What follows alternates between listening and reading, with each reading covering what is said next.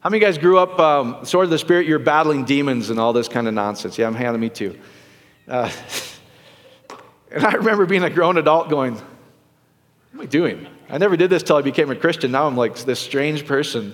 Um, like Jeff, you and I were just talking about this. Is, uh, and if you do it, I'm not.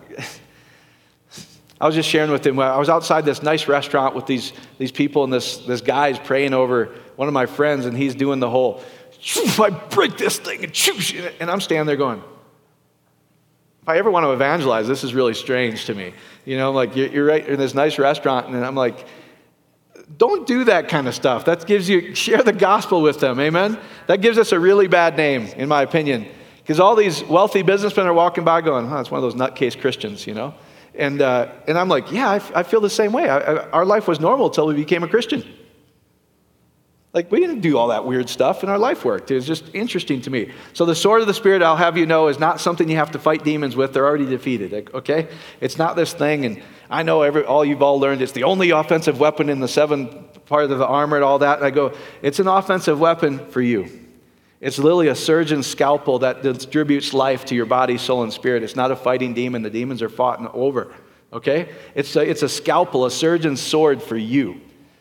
Does that make sense? Now, we got to start going through scripture where the sword, let's go look at where the first time sword was ever mentioned. Is that okay? And then we go through scripture and see what does the sword actually mean? Because the Bible are types and shadows of good things to come, is what it says. How many of you guys know when, when Jesus was saying all that, we even look at the in Hebrews there, that letter to the Hebrews, when he's saying that in the volume of the book it's written about me, what book was written at that time? The Old Covenant, New Covenant wasn't even put together yet. The only book written, the only scriptures written was the Old Covenant. So that's what they're always referring to. Hey, those were all types and shadows, okay? So let's go to the first place in the Bible where the sword is, uh, is mentioned. It's actually after Adam and Eve ate from the tree of the knowledge of good. It, it means this it's, um, He doesn't want you to eat from the tree of mixture because good is good, isn't it? The good news, the good, it said, but don't eat from the tree of good and what? Evil. What's evil? Full of toilsome works. I got to go work to be pleasing to the Father. He goes, Don't eat from that because that will surely kill you. It sounds good though, doesn't it? Hey, you become a Christian, now go do all these things to be pleasing to God. I'm just telling you, you'll never find rest there. You'll never find everything you're striving for. A lot of you guys are striving to increase your faith. They go, it actually depletes your faith. Trying to do that is when you just go, Lord, you know what? I just trust you. I, I trust in your faithfulness, and I can rest in that now that that's a fruit of the Spirit. Does that make sense? So let's just read this here. So Adam and Eve eat from the wrong tree, they eat from the tree of mixture. And uh, God says, you know what? Now they've become like us. If you go look at it, what does that mean? That means God could produce life in himself. But he said, now these people uh, think they can produce life in themselves. And I've been talking about that as, as you, were, you were dirt, right? And he breathed his what into you? Spirit. Can, can dirt produce life? No then you in your own effort cannot produce life. It's got to come out of your spirit. Does that make sense to you guys? And guess what? It's His Spirit working through you. Your spirits are, are in union now. He goes, I want to produce everything in you, even your, even your love, even your faith, everything. You can't produce it. But I see a lot of Christian teaching that, hey, fix this in your life, increase this, stop that. Eh, you can't. How many guys have tried? And you just, you just, eventually you just punt on third, right? Like, oh, I'm tired of this thing. I've been there. Um, so, so this is where people get confused. After he drove out the man, he placed on the east side of the Garden of Eden cherubim and a flaming sword. That's the first time sword's ever mentioned. He placed a cherubim and a flaming sword flashing back and forth to guard the way to the tree of life. Now, he's guarding the way to the tree of life, not keeping them from the tree of life. See, we think he's driving man out because he's irritated by Adam and Eve. He goes, I'm just going to go punish you. He's like, listen, no. If you eat from this tree of life in this condition and I don't go conquer sin and death, you're going to be miserable forever into eternity. Does that, does that make sense to you guys? He goes, So I'm going to, out of my love for man, I'm going to, I'm going to put them on the east side of the garden and I'm going to put a sword there and cherubim to what? To punish them? To protect the way back into Eden. Isn't that cool? It's out of his love that he drove man out, but I always taught he was mad and sin, right? That, my, in fact, I, I, grew up Dutch Reformed, and all the pastors, geez, whew, you wanted out of there in a hurry, man. I always thought, in fact, this guy's pastor, I remember I'd be like you, Ron. I just felt like he was like piercing me the whole time. I'm like, let me hide. Yes, I'd be a little kid. Yeah, that's exactly what it was. Seven little Polish knuckleheaded kids. And your mom slapping you about everything, right? So, anyway, gum, oh my God. How many are chewing gum right now? Oh, that quenches the spirit. it's over. Don't blow a bubble, exactly right. That's, that's, that's that eternal damnation right there. Anyway, all right. So after each, guys, I get it. I mean, the older generation thinks it's nuts. Like, if, if, if somebody put their feet on this chair, oh my God, my mom had a conniption fit. So I'm like, Mom, it's okay. They're like, they're like, it's a single mom. She's got kids here. Let's like love her. No, she put their feet on that chair. Don't they know it's the Lord's house? no, they don't know that. That's why we're trying to be a good example to them, and we're trying to show them that you, you actually love them. Um, not angry at putting their shoes. Anyway, you get, you get it. How many guys grew up like that? Remiko, I know you did because we've talked about it. We, right? so guess what? You were a preacher's kid. How'd that work out? I love it. Anyway, you, you know why? Because we usually go, what in the world is going on here? If it was working so well, how come you look like that? That's how I always looked at all these Christians. They're like, it's not working, whatever you're doing. So, anyway, all right. So, on the, hey, Jesus said, I am the way, the truth, and the life, right? You guys know what the three doors into the temple were? The way, the truth, and the life. That's what they're named. Where, which entrance could you come into the, the temple through? East the eastern gate, right? You know that because you've, you've gone there. Isn't that fascinating? So, Jesus is, this is all types and shadows. The, even the temple system itself was types and shadows. He goes, listen, on the east side, I'm going to place cherubim and a sword to preserve the way into Eden, the tree of life, back into my presence. Does that make sense? So, what is a picture of the cherubim, guys? The mercy seat. Right? So, how are you going to get back into the tree of life? How are you going to get there? How are you going to, how are you going to experience life? By the mercy seat, which is the propitiation for our sin, meaning sin's over. Does that make sense? And the flaming sword. Now, all through scriptures, I'll show you what is the flaming sword. It's the Word of God. It's Jesus Christ. Jesus Christ is the only way. He's the, he's the way, the truth, and life. He's, he's the mercy seat. It's a picture of Him. He's going to shed His own blood on the mercy seat between the cherubim, right? And then when Mary and the, and the women and the disciples ran into the garden and they saw the empty tomb, what, what did they see there? Two angels sitting on each end, is what it says. The Bible is very clear. It says on each end. They says, What are you doing here? He's rose. And Jesus' real blood was placed on those stones between it. It's all a picture of this is your way back into life. Now, the sword to protect, to guard the way into the back the life is this double edged sword that Hebrews talks about. Amen? It's all a picture of Jesus. It says the sword is the word of God. So I know a lot of you guys are going, hey, you need to memorize scripture so you can yell scripture at demons. Didn't you have that, Reg? Didn't you do that kind of stuff? You got to know what's in there because then you got to be able to yell at the demon. Like, I've never seen a more loony bunch. Yelling, at, there's no assurance of the heart, and the kingdom comes in the heart. The sword is for your heart. It's the word of God, the message of your heart, and I'll show you all that. That when you when you get the love of the Father in your heart, now it's the most powerful thing in the world. It produces life. Does that, make sense to you guys? Okay, everything's out of your heart. I just want to share a couple things. Um, oh, you know what? This is the book where, if you want a secular part, some of you guys have read this. I know Robert Karen, you've read this, HeartMath, etc. I love this kind of stuff because to me it validates what Scripture really says. And uh, unfortunately, most people believe they actually understand science better than the gospel because they've eaten a mixture of the gospel so much. They've eaten Old and New Covenant and doesn't understand there was a separation.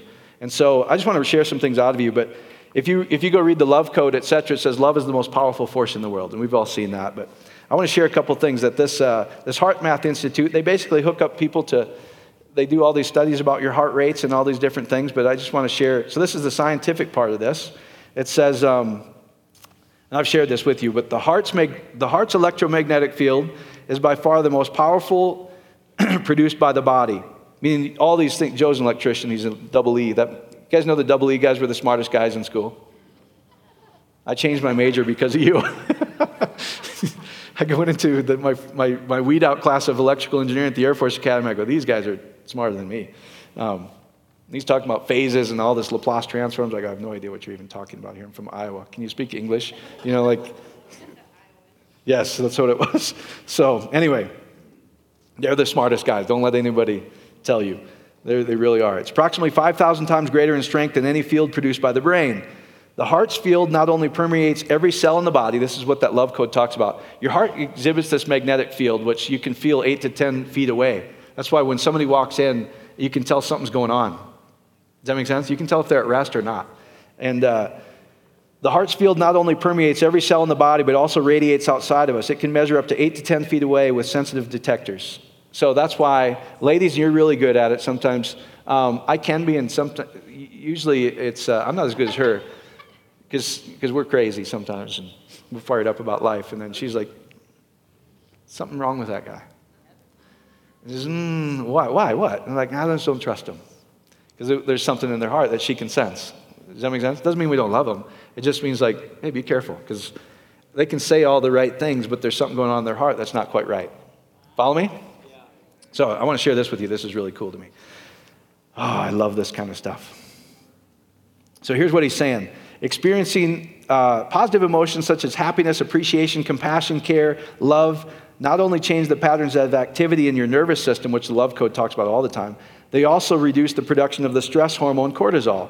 Since the same precursor hormone is used in the manufacture of both cortisol and the anti aging hormone DHEA. Don't people take supplements of DHEA? Yeah, I think they do. When cortisol is reduced, DHEA production is increased. This powerful hormone is known to have protective and regenerative effects on many of the body's systems and is believed to counter many of the effects of aging. I'm getting to the good stuff, in my opinion. Experiencing care and compassion have been shown to boost levels of IgA, an important secretory antibody that's the immune system's first line of defense.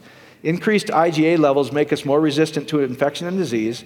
Numerous studies have revealed that feeling loved and cared for, not battling demons, guys, not feeling sin conscious, not trying to build your faith, feeling loved and cared for. See, if you, if you feel that the Father is going to take care of you perfectly and you're perfectly loved, it produces life in you. It's so awesome.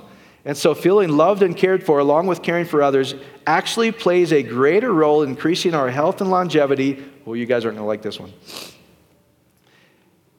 Being feeling loved and cared for plays a greater role in health and longevity than physical factors such as age, blood pressure, cholesterol, or smoking. You know how I knew that was real?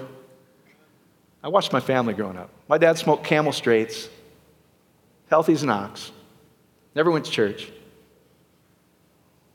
And all the Christians are freaking out, dying. Interesting to me. She knows that. That's why I wanted to be a doctor originally. I go, gosh, you know what? I just think everything's psychosomatic, which just means what we, leave in our heart. And Scripture says that. Guard your heart with all diligence, because out of it are the issues of life, which literally means the boundaries of how much life you're going to experience. Does that make sense? And yet we're doing everything but that in Christianity. Do this, pray this, read this, don't do that, don't eat this, that'll kill you. It says, you know what? Feeling loved and cared for is a much better prediction of health and longevity than even smoking. So I'm trying, to, I'm trying to do my best not to mix law and grace. Does that make sense? Now, I know some of you guys get irritated and want me to balance it, but there is no balance in my opinion. It's all or nothing. It really is. It's, it's all, it has to be. You know, if you go look at how many times it says hyper attached to grace, and it, I, I, struggle with this because I know a lot of, there's big ministries that talk about it all the time. I, but in my opinion, I go, does that give me peace and assurance that I have to balance something? Because my natural mind goes like this well, do I have enough balance? How will I know if I'm balanced enough? I'm, i get self focused immediately then. Isn't that interesting? If I tell my kids, hey, Solomon, until you balance this, you're not going to get anything. Yet we treat the Father that way. And we celebrate that kind of teaching. I just, I don't like it at all, to be honest with you, because I think it hurts you guys. I think it hurts your heart and your ability to believe. It's, we're supposed to give you assurance. Assurance. You don't have to worry about anything, He'll take care of you. If you've seen Jesus, you've seen the Father, is what He said. Did Jesus ever turn anybody away that came from healing? Even if they had way whacked out faith. Ye have little faith, come, He healed them all, he, right? That true? So, anyway, I just want to share some things with you because this, this is, uh, I, I love, to me, this is where I, I think um, guys, Christianity, we're supposed to have the whole thing. We're supposed to have the whole kit and caboodle. And a lot of times I watch the secular world just kick our rear end, and it's always frustrated me. And then everybody was going, no, it's because they, you need to pray in the Spirit. That's the secret. And I'm like, I'm watching you pray in the Spirit, and you're building your house, yet you're still sick. And you're building your, I get it. You know, I've even taught it. Now I, have told her, I go, man, I even look at those scriptures where, hey, we pray in the Spirit, and it says it's your rest and refreshing. I, I even, guys, you can pray in the Spirit and be so unrestful. Oh, you can do it out of the flesh so much. Amen? And what, if you go look at that scripture, he says, listen, I'm going to give them rest and refreshing. He literally, at Pentecost, all of these people heard them speaking in their own language. And he said, Listen, I'm going to share the good news of Jesus, which would give them the rest and the refreshing. And they all heard it in their own language. Uh, I've seen lots of people praying in the Spirit for 30 years, and I don't see any rest or refreshing. I see angry. Anyway, so I just want to share this. This is from Steve Jobs. I love this kind of stuff. You see, we should have everything. These guys tuned into their heart. The only thing they didn't have was a rest for their conscience. We've got the whole thing. We've got, we're sinless, we have a rest for our conscience. But here's Steve Jobs have the courage to follow your heart and intuition. What does that sound like? Your gut and your heart, your spirit man, right? They somehow know what you truly want to become. That's from the graduation address at Stanford University, one of my all time best talks ever. And I'm like, geez, that needs to be taught from stages, not going, you don't have this, and that's why your life is this. And he's going, listen, uh, I love Einstein too. I've always loved it. I've always loved that. That's why I love this kind of stuff.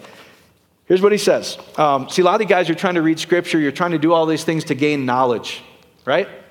And I've seen lots of people that know every verse in the Bible, they don't know one thing in it because they don't know it's a picture of Jesus. All of it has to come to the end. And so here's Einstein Imagination is more important than knowledge. You guys have all heard that, right?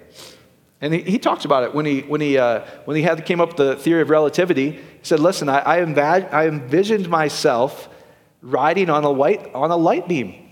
That sounds weird to you guys, but he used his imagination. He used his heart and his spirit to imagine this stuff. It says, For knowledge is limited to all we now know and understand, while imagination embraces the entire world and all there ever will be to know and understand. I love this kind of stuff.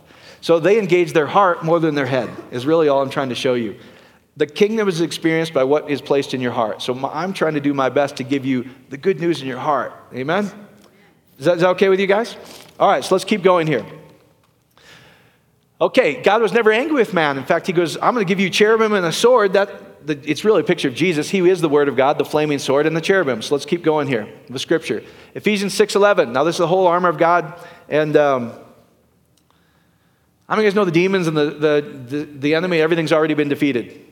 He doesn't need your help running around with a sword and every, all this kind of stuff, trying to conquer somebody that's conquered. That will give you no rest. Does that make sense? Give you zero rest. Um, and some of you guys are probably even involved in deliverance ministries. I just don't see any rest. It's, it's like as soon as, as soon as I knew that I was okay, you mean I'm, I'm sinless? Oh, baby, that's the message I've been looking for my whole life. Like this peace came over us. Does that make sense to you guys? All right, so he's talking about the armor of God, and all of the armor of God is, a, is really what? It's Jesus. It's hey, you've got the, the helmet of salvation, you got the, your feet shod with the gospel of peace. And, and so now he's talking about the sword of the Spirit. Put on the whole armor of God that you may be able to stand against the wiles of the devil. What is a wile? You guys know what a wile is? It, the, the real word is methodology, but it's tricks and strategies of the devil. Does the devil have any power? No, he's got to deceive you. He's got to get your heart to believe the wrong thing about yourself. So when he came to the first man did he zap him with the spirit of cancer? Or what? He's like, Adam, stop listening to that rock music. The demon's going to jump on you and you're going to open a doorway and it's zoom, zoom. I heard that all growing up too. You guys have seen the movie Footloose. That's kind of like my town. It's true. So we just went to the other county to do it. You know, it's, it's silly, you know, it's. Oh. Anyway, my sister, now they're knowing all my secrets. She goes, Michael, I had no idea. I said, I know. Thank you, Lord. So, um, okay. But when he came to the first Adam, did he zap him with his power? And that's why Barbara and I have always taught this. I go, listen, if he had any power, he would kill you right now. If he had power to take your life, he would do it right now. There's nothing to worry about. He doesn't have any power. You will lay down your life when you're satisfied. Amen? Because he doesn't have that power. He's got to get you to breathe the long thing about yourself. Now, that'll kill you. And what did, he, what did he get them to do? He gave the first Adam, he deceived Adam, saying, If you do these things, then you'll be pleasing to God and like God. He got them to believe the wrong thing about themselves. And that's what he tried with Jesus, too, in the desert. We've covered that. I don't keep going over that. So, what does he need to do to you? He has wiles of the devil. He's got to get you to believe that you're condemned, you're a sinner, you have generational curses, you have, uh, you're not reading your Bible enough, you're not praying enough, you're not doing everything enough. But Scripture clearly says you're complete in Christ, lacking nothing. That's the message we have to share with everybody. Does that make sense? But if religion can get you to deceived, and it sounds good, guys, man, mm, it sounds real good. It's, there's a way that seems right unto a man, but in the end it leads to death. You know what it is? I have to do anything other than just be a son. He loves me perfectly. You have to do anything else? It sounds good, right? It will lead to, you'll, you'll start to decay like things in your life, not just death, I'm just saying things in your life, you'll start exhibiting the works of the flesh anger, strife, worry, all the things of the, the flesh. Okay? So, the wiles of the devil. Now we drop down to verse 17 and take the helmet of salvation and the sword of the Spirit. So we saw the sword was the way to protect you back into life, right? So the sword of Spirit, which is what? Which is the Word of God. Now, what is the Word of God? This is how you need to start understanding Scripture. Jesus was the Word of God, became flesh. He is the message of man, the word, the rhema or the logos about man. So the message about your life is you're completely sinless in the Father's house, seated at the right hand, a joint heir of Jesus Christ, perfectly loved. Let's have a party. That's the new covenant. Isn't that amazing? If I need anything, what do I need to do? Ask. So if you ever get confused by any of these books, just go right back to Philippians 4 because it's perfect in Philippians 4. He wants you to rest. He doesn't want you to worry about having enough faith or not enough faith. That'll, how many guys have no rest when you're worried about whether you have enough faith? I remember going, I don't know if I have enough. Probably not, because I'm me. Right? And I see all these preachers like, I'm this and that, and then I get to know them. I'm like, wow, thank God they listen to you. I'm serious. I, I, I wish these guys could get this. I wish they could get this peace for their soul. I really do. Because otherwise it'll be this little mixture and, oh man, don't eat this, don't, I just hate it. So, the word, the sword of the Spirit, which is the word of God. Now let's keep, let's see what this all says. So Hebrews 4, 6 is another place where we see the, the sword. So seeing therefore it remaineth that some, all, this whole context he's talking about, either you need to, to do something, you're a human doing, or you are a human being. So this is the book of Hebrews. He's established the fact that, hey, there, the old covenant, there was a temple, there's a new temple that's better in the new covenant. In the old covenant, there was a priest. There's a, there's a priest, Jesus Christ, the order of Melchizedek, that's better. In the old covenant, there were sacrifices of, of lambs, which were good, pointed to good things to come. But in the new covenant, there's a better sacrifice. In fact, it's a perfect sacrifice that took away your sin forever. So that's the whole point of Hebrews. The old one was okay, the new one's much better. That's the whole book of Hebrews. So don't go back to the old one, is what it says. Okay? Because they were being persecuted and all these things. They were like, this Christian gig isn't that great. So they were tempted to go back to the law, and he's like, no, stay here. This is where life is. Okay? All right. So Hebrews 4 6. So he's, he's talking about the rest, the rest of God. Where was the rest of God? How, how, you had to go from the east to the west over the River Jordan into the promised land, right? That's where they were going to find rest, a land flowing with milk and honey. Now, that's a type and shadow. What's our real rest today? Jesus. All the promises are yes and amen. Thank you, Lord right? Those were types and shadows, but now we have the real thing, the title deed. Jesus, it all pointed to Jesus. Now we own that. Okay? So, seeing therefore it remaineth that some must enter therein, they to whom it was first preached entered not in because of what? Unbelief. What is the only reason they didn't enter in? They didn't believe the good news. How do you not experience the kingdom? You don't believe the good news. That's all it is. So I think it's going to be really hard to get somebody to believe the good news if they make it unbelievable. It's, hey, you got to do, Robert, if you want anything, you got to get this deal up. I just, it does not fit to me. I just look at try, how I would treat my wife. Sweetie, I'm going to take care of you as long as you believe me enough.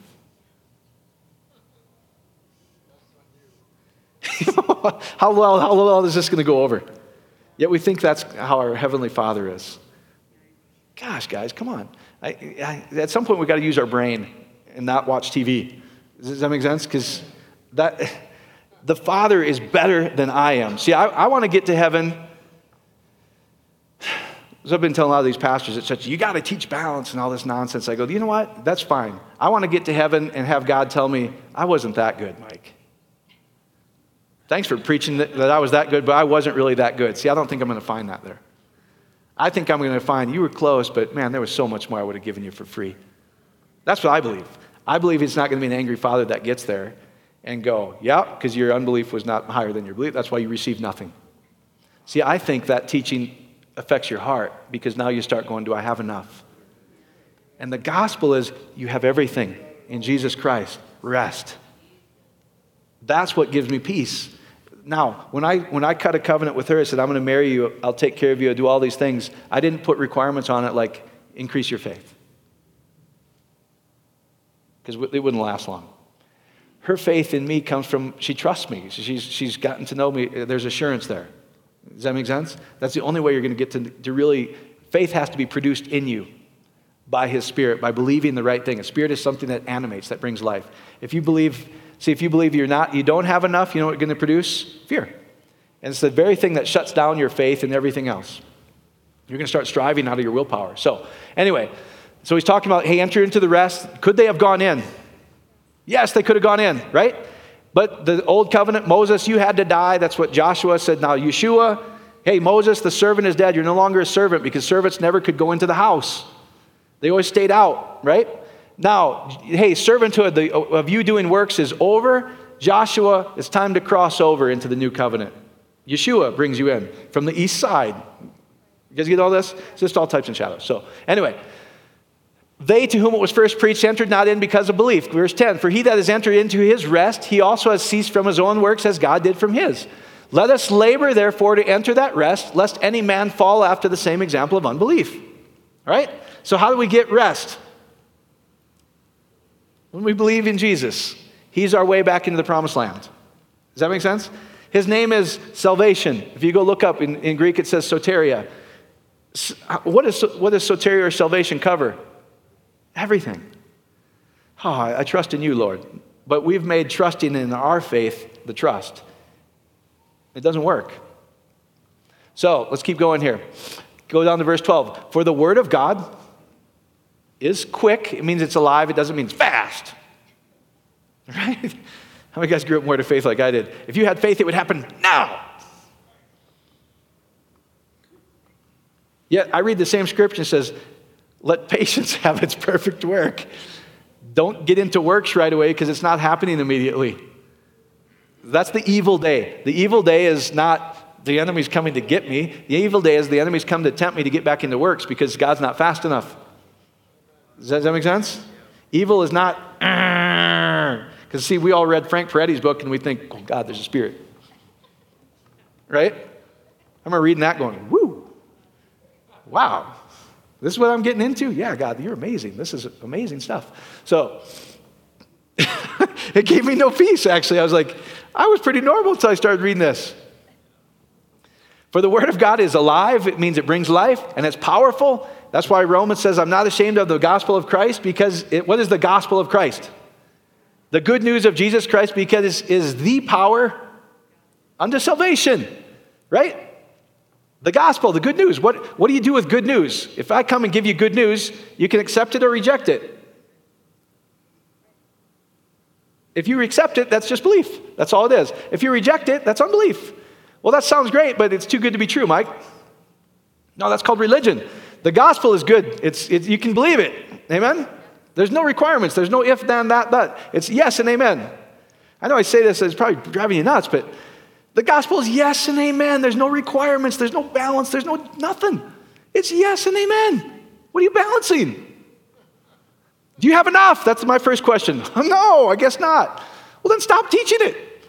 Because the only way you're going to get sure is to go, hey, you can be sure he's good. He'll take care of you. It's, that brings life to me. Does that make sense to you guys? For the word of God is quick, it, it's alive. It's probably the best way to say that. It's dunamis, it's powerful, it's exousia, all those power words and sharper than any what? Two edged sword so you can cut down the devil. No. The deliverance ministries don't like me at all, but that's not what the sword is for. The sword, it says, piercing even to the dividing asunder. If you go look up in the, in the Greek, it says distribution. Which would dividing us under. It distributes.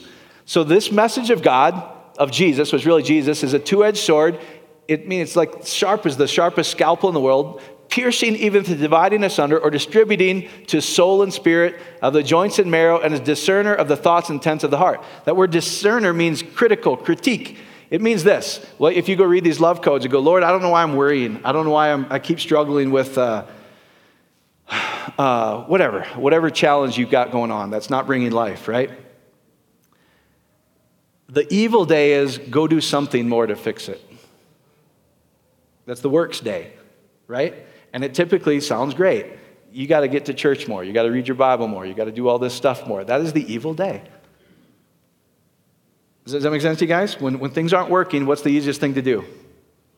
Look at us. And unfortunately, the church goes, Yep, that's right, do more. No, there's no rest. It's a holy day. There's not supposed to be any work.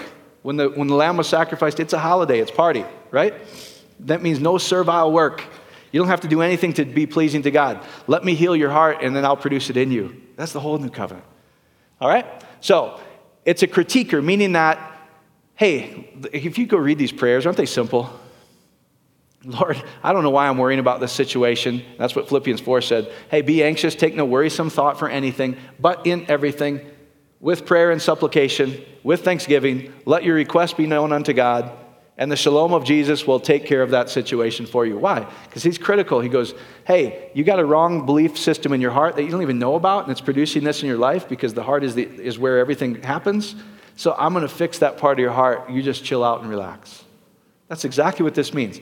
So, the message of God that you're completely sinless, unconditionally loved, that means I don't keep any record of wrong and I give everything freely. Isn't that love? Isn't that what you go, when you go read, right? That's what it says. And then he, I'm just going to drop down to 15 because I love this stuff. So, hey, it, it distributes to your anything you need. If it's your soul that needs critiquing, and hey, let me replace that wrong belief system with the right one, with the message of Jesus about your life. Follow me? Does that make sense to you guys? That's what it says. It says, Christ has made unto us wisdom. And then I think I see people trying to gain knowledge, but the wisdom of Christ is this. What is, let's apply Christ to this situation because the truth about Jesus is the truth about me in this situation. That's the wisdom of Christ. Does that make sense? If I'm in this situation and I, am obviously not believing something right because it's causing worry in me, which produces fear and stress, right? So, Lord, you know, your, your word, the message of God will critique that part of my heart, spirit, soul, and it'll touch, distribute life to any part that needs it. And I'll finally, for the first time in my life, start to experience life. Ask the Holy Spirit to heal that part of you, and He will do it. Isn't that beautiful? It's awesome to me. So, and, and so he does all this. And then four is, uh, or because, for we have not a high priest which cannot be touched with the feeling of our infirmities. Now, See, I think feelings are really important. I know the word of faith, which I grew up, says, ignore your feelings. How's that, how's that work? Usually get in a fight if you're married. The facts, stop worrying about that thing. Here's the facts. Facts is Jesus is this. I have no assurance here. I'm freaking out. Does that make sense? Just ignore those feelings. They don't matter. They're killing me, but I guess they don't matter. I'm worried. Have you guys been there? Now, buck up. God's done, I was taught that one too, like Laura at Bible school. God's done everything He's going to do for you. Now it's all about you building your faith. That just does not fit in my marriage. And he's supposed to, marriage is supposed to be an example of our covenant with Jesus, is what Ephesians says. Amen? So, Nick, you tell Hannah that, wouldn't that work out really well? no, you'd come sleep on my couch that night. So, anyway, what'd you do? I told her her feelings didn't matter because I'm, I'm a faith man. okay. Right? See, I think feelings matter a lot, personally, because feelings tell us where we're not believing the gospel. It tells us where our heart needs to be healed. Ah, you ever seen in lack of compassion Christians? All the time, man, because they're trying to be, have so much faith. I'm like, can you just give them some compassion? Stop doing this. God, he goes, I, I'm not a high priest like your high priest that has no compassion. That's what he's sharing them. Because you came to the high priest, there's no, and that, unfortunately, that's how most of charismatic word of faith stuff I grew up in, that's how it is.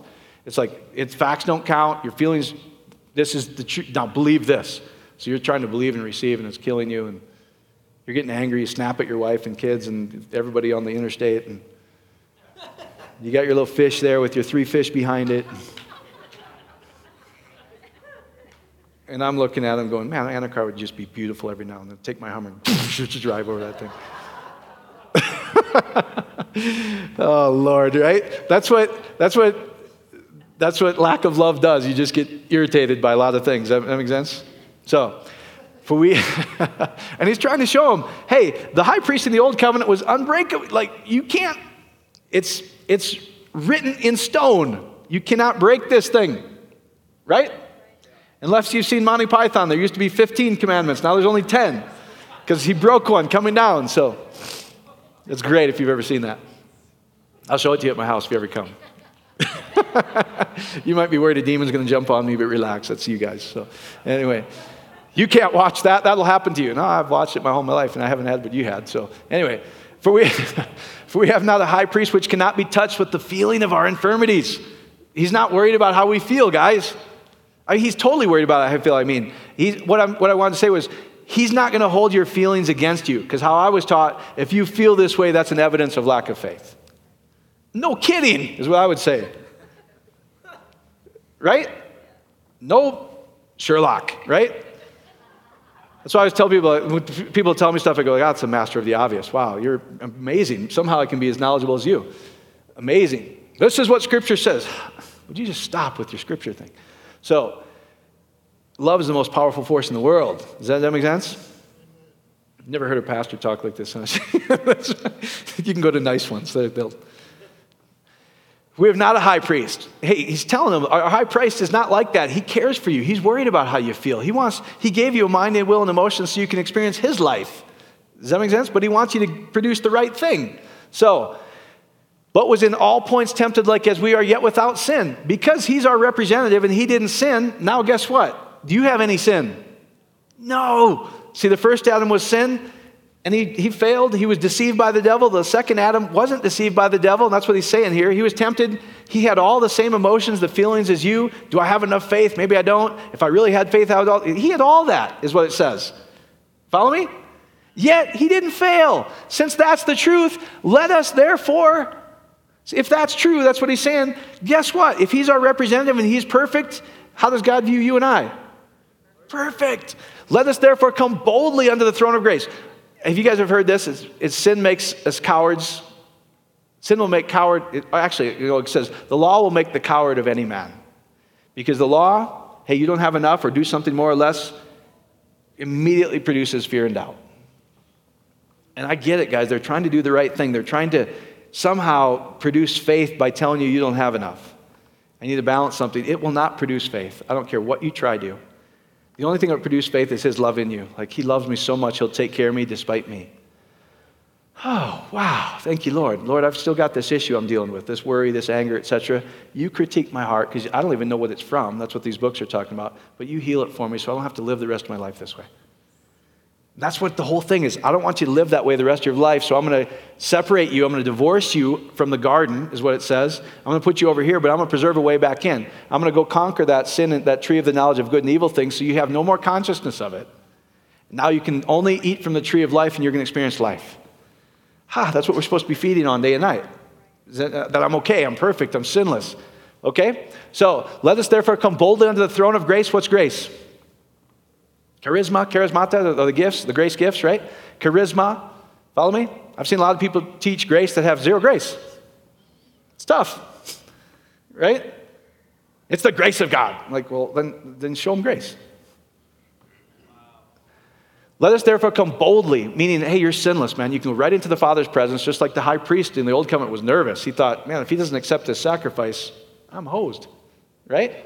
But now, we, new covenant, that was just a type and shadow of the new covenant. He sat down, you're perfect forever, come boldly to the Father's love. And what's he going to do for you?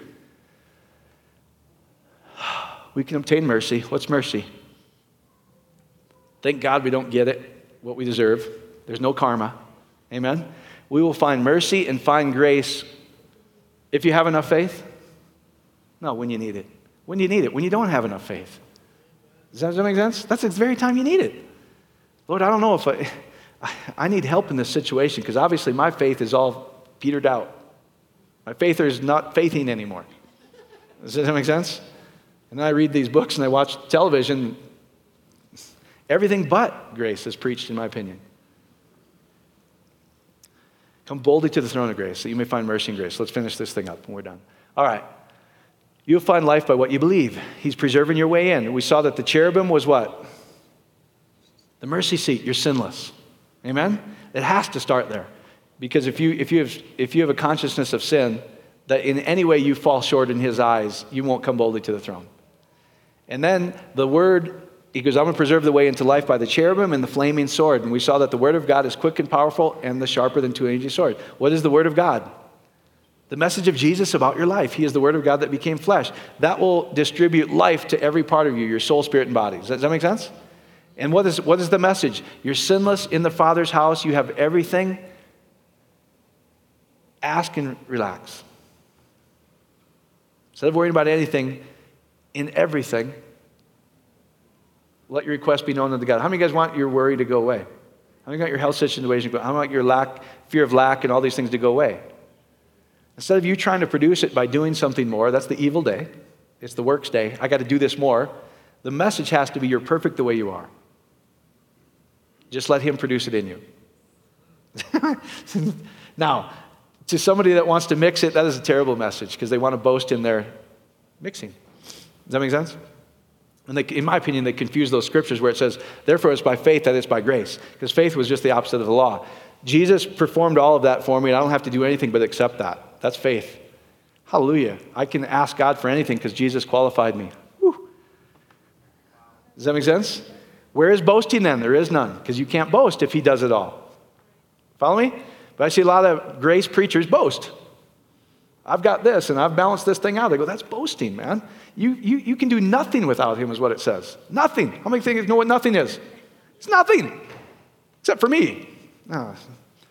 Sorry it will produce supernatural doing. See, I think this is where people get confused. They go, just rest. That means don't do anything. Guys, when you really are convicted of his love for you, it produces the will and the to do. It produces doing. You'll be excited to go do stuff. And you won't be doing it out of willpower, which will get, just get you tired. And you'll get to this point where, like, ah, Lord, I can't keep going on like this. Does that, does that make sense? You want it to produce the supernatural doing. Lord, I just love what I'm doing because I know whatever you're going to, whatever I put my hand to, you're going to prosper. And hey, if I don't see it now, if it gets worse for a while, it doesn't mean I'm not doing anything wrong. It's not going to force me into an evil day where I have to go do something more. You wake up every morning going, man, he loves me perfectly. I'm in the Father's house. He'll provide for me. He'll provide my faith. He'll provide my healing. He'll provide everything for me. If I don't see it right now, nothing separates me from his love. It's not an action that I'm missing something. If I'm missing anything, I'm missing the good news of that area in my life, and it I need to get that in there. Lord, critique my heart in that place, fill it with your love for me, and let it produce. You guys get it? You're starting to get it anyway? It's powerful, man, when you start doing it. So ask the Holy Spirit to critique or discern, is what that scripture says, and heal your heart. Heal your spirit, your heart, your soul, your body, is what it says. So you'll experience mercy and grace, His supernatural favor. The whole, every message in the Bible says the same thing to me. That's why when people go, oh, don't stop those books, I go, no, I'm just going to show you scripture that everything confirms that. And those books confirm this that there is a rest. You can rest and let Him produce it in you. Isn't that amazing? It's pretty cool. So you'll stop worrying and start living. I, have gotten texts from a lot of you guys like, I don't care how old you are, they're like, this is the first time I feel like, uh, Laura, you were talking to Barbara and I, we were talking about this. When we've lived for something for, with something for so long, we don't even know what it's like to feel normal. We just have accepted it. Oh, that's how it is to be a Christian. No, it's not, guys. There's life in it. See, if there's, if there's anger, worry, strife, the works of the flesh are obvious. It'll be evident. You'll know what's going on. So ask the Holy Spirit to heal that part of your spirit, soul, and body. Does that make sense? Maybe. I don't know. I, I see guys trying to produce and balance are angry typically. There's no rest. They're worried and angry, and there's, there's really no compassion typically And, you know, I watch it and they're, God, they got all this faith. Like, that's not attractive. It's, it'll kill you, actually. It, you know, it's attractive to me. go, man, whether, that's why I love, you know, like, here's how Joseph Prince teaches it, exactly like the books. He goes, hold it in a loose hand. Lord, if you do this or don't do this, I'm going to be okay. All of a sudden, you can get to a place where the Spirit can actually produce faith in you. Isn't that beautiful? But we're trying to do, no, I'm in faith and I'm ignoring those feelings and I'm yelling scripture. It's a sword and I'm battling that demon, that thing. And I'm like, just stop. It's not even, that's not what the sword is. The sword is the message of Jesus. And it's a scalpel for you, not to battle the demon. It's a surgical instrument that's so powerful it can critique your heart, spirit, soul, body. It fixes everything about you. The surgeon goes in there and does your thing. Isn't that beautiful? All right, so you'll stop worrying and start living. How many of you guys want that? Hallelujah. You'll operate in love instead of fear in relationships. See, if you have all these relationships, a lot of times, it, I'm not trying to be critical of you, but I, I have to do this in my own life. If I have the same issue with everybody, who's the common denominator in the whole thing? Me. So, you know, like this guy's this and this guy's this, and I've been there. Trust me. If this guy would just see it my way, and then I realize that I'm telling everybody that they can see it my way, and, and then I have to step back and go, "But Mike, you're the only one in all these relationships." It's uncomfortable because you go, "Really? It might be me." No, I'm the man of God. No, you're a jerk, you know. Does that make sense to you guys? Does that make sense to you guys? So step, it's not to be critical of you to that's what that it's a discerner doesn't mean I can see you, Patty. Prophets come, we start freaking out, right? And New Covenant prophecy is never to expose them, it's to heal them. It's, it's uh, we'll get into that. But anyway, hey, if you're, if guess what? He'll heal those relationships so you can honestly, when you feel loved, you can receive love and it, your relationships will start to heal. And I just think you'll live inspired instead of out of willpower. How many guys have, see, if, if your inspiration, we all know this, is right in the spirit. Now, we've turned it into falling down and laughing a lot and getting a touch, but that's not what it is. As I agree, some of those things can happen, but in the spirit, inspired, inspiration means He's doing it in me. I'm doing it from the heart. You guys have all heard that, right? Hey, gosh, he's, that came from his heart. Have you guys heard people talk like that? What does that mean?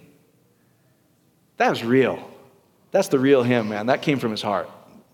Does that make sense to you guys? So that's what we do. So get to your feet. Hopefully, this is making sense to you. Okay. I don't care what you got, because we all got it. Nonsense. Anybody else have nonsense? I do. See, I love humility like that. That's how me too.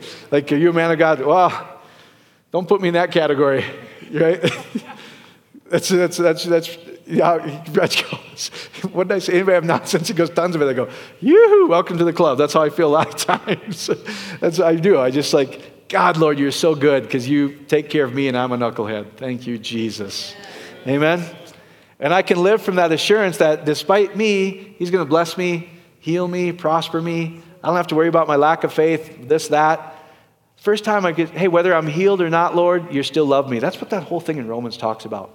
He's correcting really our, our whole thought process about this. Then where did faith come? If we had faith, it would happen now. Then I read the same scripture says, let patience have its perfect work. How do those mix? They don't. So it's like, Lord, whether you heal me or don't. heal me. And I know, guys, I'm, I'm stepping on huge toes right now. I've just watched you guys, and I've watched for 20 years being a Christian, I go, I hate it. I hate this message that's killing people, in my opinion. And I go, man, I just, one, I needed peace for myself. I needed peace for my, God, Lord, I'm so, my, my faith meter's unfaithing, man. Can I just rest? Right? And that's what it says. Listen, if he gave his only son when you were still a sinner, now that you're justified, how much more will he require you to do something? That's not what it says. It says, how much more will he freely give you everything. Amen? You have it, and that's the message of the gospel. So stop battling the demons. The sword's for you.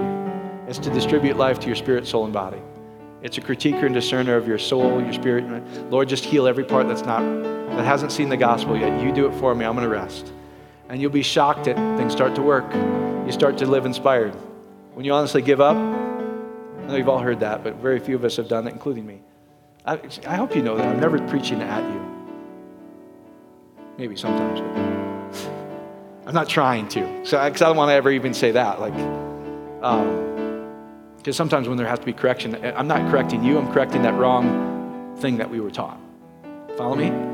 But guess what? I've probably experienced the same thing, so I'm preaching at me at the same time. So I hope you understand that is.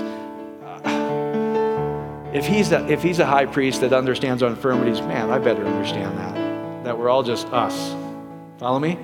And then I go, Lord, you just love me enough that you'll critique my heart, you'll critique my spirit, you, will know what needs to be fixed. And I just ask you to fix it. I come boldly to your throne. I'm going to experience mercy and grace. So, whatever issue you got, and they do it two ways. They go, if you were, if you were to ask for anything right now, what would it be? Or the other side is, what's the thing you're most afraid of? And go, I don't even know what's producing it. It's your heart that's producing it, the wrong belief system in your heart. And just ask the Holy Spirit to heal it.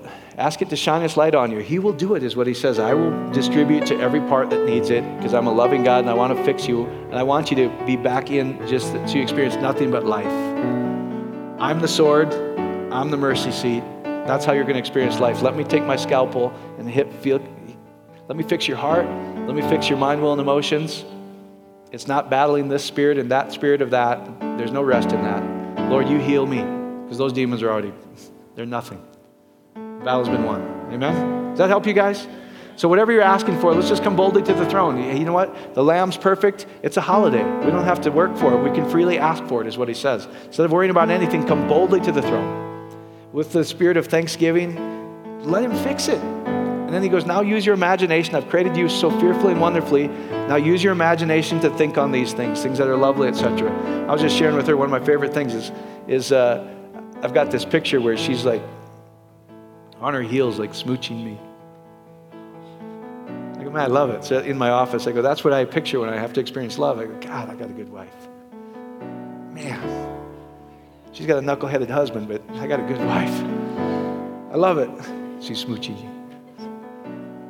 Hey, she bats her eyes, man, I'm over. You know, it's like, I don't have a prayer. But that's what I honestly, that's, the, that's, what, that's that picture of love I was telling her. I go, when I'm reading these books, I go, God, that, that just, I love it, man. And then it says, He's our real husband. If I get that experience from, from her, ask Him to do that for you. Does that make sense to you guys? And honestly, when your heart is healed, it talks about that. He goes, You'll start to experience life like you've never experienced it. You know what would be amazing to you? Things don't, won't necessarily work perfectly right away, but you'll still experience life. Your Lord, whether that's it or not, I can rest because I know if I lose anything, don't lose anything, nothing will separate me from the love of God it actually heals my heart so I can actually have Him go produce it in my life. Does that make sense to you guys? I know it's, it's the exact opposite word of faith, like, no, stand, and the enemy's going to steal from you if you do all this stuff. Listen, he's already stealing from you. If you're worried about it, he's already got you out. He's already got you worried. He's already stealing from you. Follow me? So, Father, we love you, we praise you. Just hopefully this makes sense to people. That your gospel's so good, it's so pure, it's so unbalanced, it's so hyper grace. That's how good you are. See, I'm confident when I get to heaven, you're going to go, nice try, but I'm way better than what you even said. I don't think I'm going to get there and go, no, I'm not that good. Why'd you preach that?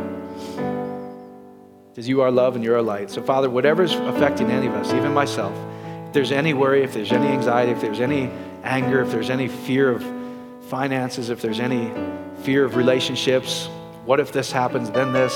Man, we all experience it. Jesus experienced every one of those feelings, is what it said. And he doesn't judge us or critique us for it. He goes, I conquered that because I trusted what God said about me.